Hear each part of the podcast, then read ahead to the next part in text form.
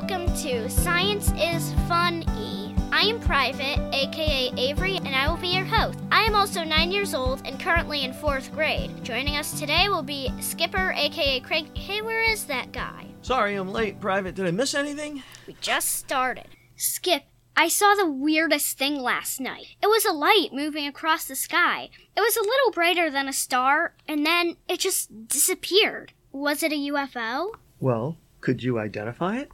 No. So, yes, to you it was an unidentified flying object, or UFO. Cool. So do you think aliens were watching me? Whoa, slow down, Private. Just because you didn't identify it doesn't mean it couldn't be identified. What do you mean? Well, were there any flashing red lights near it? No. Why? Well, all airplanes have to have flashing lights attached to their wings and tail so other planes can see them. So if you saw red flashing lights, then it probably was a plane. I didn't hear any engines. Well, large passenger planes fly very high, five to six miles up. The lights would be very, very small, and because they're so far away, you may not have heard the engine's sound to indicate it was a plane. So, how do you explain it just disappearing then? Well, from what you described, I think what you probably saw was a satellite. There are many in the night sky, and they look very much like a moving star. Sometimes they spin and look like they're blinking.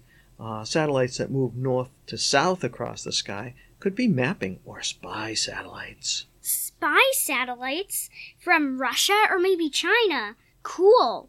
Or not. Well, they may be from the United States, too, and because we on the ground can't tell where they're from, and we want to be polite, always look up, wave, and smile, just to be nice. Skipper, you're weird. And remember, Private, friends don't attack friends, only enemies attack. So if you want to be safe, do your best to make lots of friends. Some people and some countries forget that and make lots of enemies. That makes sense. Kind of strange coming from you, though. Hey, I make a lot of sense sometimes. Okay, so you think I saw a satellite? Why did it disappear then? Well, most satellites don't make their own light. You see them because of light they reflect from the sun, which would be somewhere on the other side of the Earth. And when the satellite enters the shadow that it casts, they just disappear. I really wanted it to be an alien spaceship. Me too. Private. Me too. You do? But you're a scientist. Don't you always to prove things aren't true? And go and spoil everything all the time? I mean, seriously? oh, Private, you got scientists all wrong. Most would give anything to see a real alien spacecraft. Then why did you just try to prove that what I saw was a satellite? You could have just tried to prove that what alien spaceship if you think they're so cool. Well, I didn't try to prove it was a satellite. I just gave you an alternate explanation for what you saw. That explanation was based on my prior knowledge and is called a hypothesis. They're possible explanations that fit the facts. See, I know some things about satellites and how they behave, and my explanation fits what you saw. Keep in mind, you may have actually seen an alien spaceship, but more than likely, you saw a satellite. Wait a minute. You're saying that it might have actually been aliens? Sure, but Occam's razor. Oscar the Grouch's razor? Skip, that's really crazy. And I'm way too old for Sesame Street stuff, too. Also, that doesn't have anything to do with it. No, Occam's razor. Why don't you look him up and see why I said that? Okay.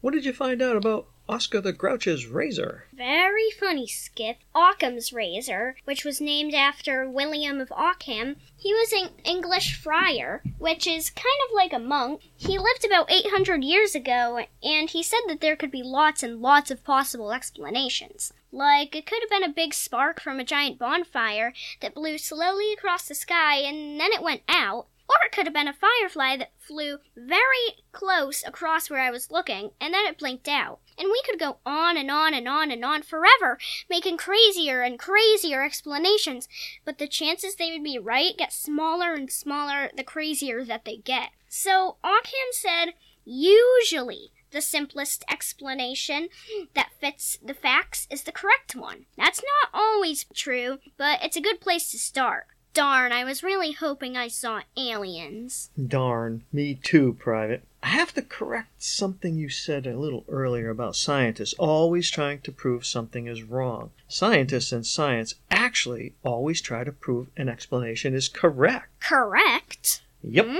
It's called the scientific method. It starts when a scientist thinks he or she may have an explanation for a problem. It's their hypothesis, you remember. A possible explanation. Then they go about trying to prove their explanation is the correct one. They do research to see if someone already has solved the problem before them. Yeah, and if somebody already solved it, no sense solving it again unless there's many possible ways to do so. Yeah, that's right. And if no one ever did solve it, or maybe the scientist thinks they could do a better job with a better explanation, then they devise an experiment to gather evidence or data. Once they get enough data, they look at it very closely. It's called analysis to get the results and see where the evidence points them. Remember, evidence points you toward the correct answer. In science, there are very few absolute answers. Sometimes you just get more questions. But once they finish looking at the evidence, they come up with a conclusion. Conclusions are kind of like their answer to the problem. But it doesn't stop there. They publish everything they did in a magazine called a scientific journal and ask other scientists to check their conclusions to see if they're right based on the data they found. So you see, scientists are always trying to prove something is correct, not something is wrong. But what if the evidence doesn't point toward their explanation? Then they haven't proved their hypothesis and they can't say it's the right answer. They still publish it though. Wait, why? Wouldn't they be embarrassed that they're wrong? Won't the other scientists make fun of them and think they're dumb? nope, it's not fourth grade private. Other scientists who may be trying to solve the same problem are actually very grateful to them. Grateful? Why? Things aren't correct. Then why would people be grateful? So they won't waste their time and money doing the same thing the first scientist did, only to get the same results. They're grateful because now they know the answer lies somewhere else, and they can spend their money and time trying other methods and approaches to solve the problem. I see. Cool. Yay, science! You got that right, Private. Hey, Skip, what's gravity? Well, here we go again. Do you want the real answer or the simplified, stupefied one that adults tell kids and then forget to tell them the real answer when they grow up? You know I always want the real answer. Okay, you asked for it. Gravity is one of the four fundamental forces in the universe, and it's produced by stuff. Stuff? Sounds like you stupefied it a little. nope, I didn't. It's stuff. Skipper, I think I need a little more than just stuff. You sound like you're reading a Dogman novel. okay, then it's a lot of stuff. A real lot of stuff. Ah, come on, Skip. I want to know. Okay, but I'm actually right. You see, stuff is anything that has weight, and we'll talk about more what weight is a little later, and it takes up space. Hold on a minute, I'll be right back. See, I put two balls on the table. Describe them for our guests, please. Well, both are the same size, but one's heavy and the other is kind of light. Based on what you know, which one do you suppose has more stuff in it? The heavy one or the light one? The heavy one. Okay, why do you think that one is heavier than the other? Well, we're talking about stuff, so we're guessing that it has more stuff in it, even though it's the same size as the other one. Private, you just came up with your hypothesis. You based your answer on something you already knew, so it wasn't really a guess. It was not like you said it was because some aliens use a special weight ray on it. You see, the stuff we are talking about is called mass. Mass, like churches hold mass? Nope, a different kind of mass. Mass gives weight to objects that are close to other objects. Now, granted, one of those objects has to have a really large amount of mass to measure it, but because we're both on the Earth, we are both on the Earth, aren't we? Well, I am not so sure about you. Very funny. You sound like Chuma. Sometimes she says the same thing. I don't understand why. Moving on. Okay, so we are both on the Earth, so what? Well, the Earth has a lot of mass in it, and that mass is warping space time and producing gravity. Space and time are being warped by the Earth? What are you talking about? This sounds like some kind of science fiction book about time travel and stuff. Stay with me, Private, but yes, it does sound a little like science fiction. You see, all mass warps space and time. The amount that they get warped depends on the amount of mass in the object. Objects very large, like the Earth, Sun, and planets, bend space and time in on themselves. When you let go of those balls, they will fall through the warped space time until some other mass stops them, like the floor or tabletop. Well, if they both go through the same space time, how come the heavier ball falls faster than the light? Very, very good, Private. I said they will fall the same speed unless another mass stops them. I should have said, or slows them down. You see, air is also made of stuff, and so it also has mass. When you let go of this piece of paper, it will fall slowly to the floor, and the reason is because there's a lot of air under the paper and all that air has to get out of the way for the paper to get to the floor. That takes more time. Parachutes work the same way. The ball doesn't have a lot of air under it, so it doesn't take the air as long to get out of the way, so the ball falls faster. Wait, let me get this straight. If there wasn't any air under the paper and the ball, then they would both fall the same? Right. I think something is wrong with that. The two balls are the same size, but when I dropped them, the heavy ones still fell a little faster. You're right. They are the same size, but the heavier one is smooth, and the lighter one has tiny holes and bumps all over the surface, and that means it has more surface area. The more surface area, the slower the objects go through the air, and the heavy one is smooth and it glides through the air faster. Does that work for everything that moves through the air? Yep, so, your dirty car will go slower than if it was clean?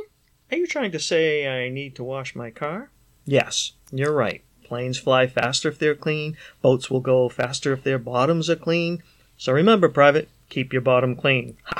that is not funny, Skip. It's a little funny. Okay. But what about time? You said that space and time are warped or bent by mass. Does that mean that time goes slower the closer you get to mass? Afraid so, Private.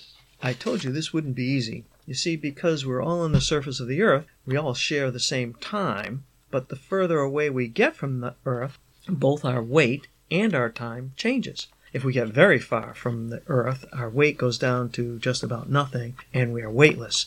We still have our mass, though. We're just not close enough to any other mass to have weight. Our time will also go by faster than those people left behind on the Earth, who are closer to its mass and therefore will have a shorter time than us. Wow, that is so weird. You're saying that if I could stay close to a really big mass and then come back to Earth, my little sister will be older than me? Yep, strange but true. It also works if you're going the speed of light, but that's another episode for another time. Science is so cool. Yay, science! You got that right, Private. Now it is time for the question of the week. Last week you said muscles can only do one thing. I've been thinking, and I still think they can do a lot of things. You're right, Private. All muscles in our body are capable of doing incredible things, but they can only accomplish those things by being able to just get smaller. That's it? They can only get smaller? How does that work? Well, hold your arm out and bend it at the elbow. Okay, so?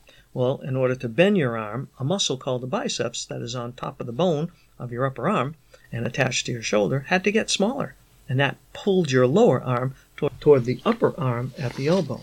To straighten your arm back out, you'll have to make the muscles called the triceps under your arm get smaller, and that muscle will pull the bone straight again. All the motion of arms, legs, head, neck, toes, fingers, etc., all have two sets of muscles working one to cause a motion in one direction, the other to bring it back in the opposite direction. Cool. So, what's this week's question of the week? All right, you ready? Here it is. When is down up? Skip, you only know I'm nine, right? Give me a hint.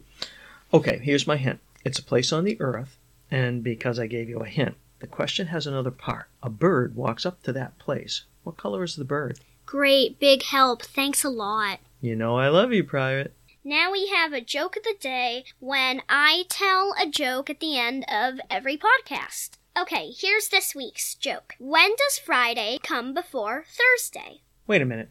Friday never comes before Thursday. What are you talking about? In the dictionary. Duh. Oh, very funny, very funny. Shout out to the Alien Adventures of Finn and Caspian. Your awesome podcast inspired me to make this one. Thank you.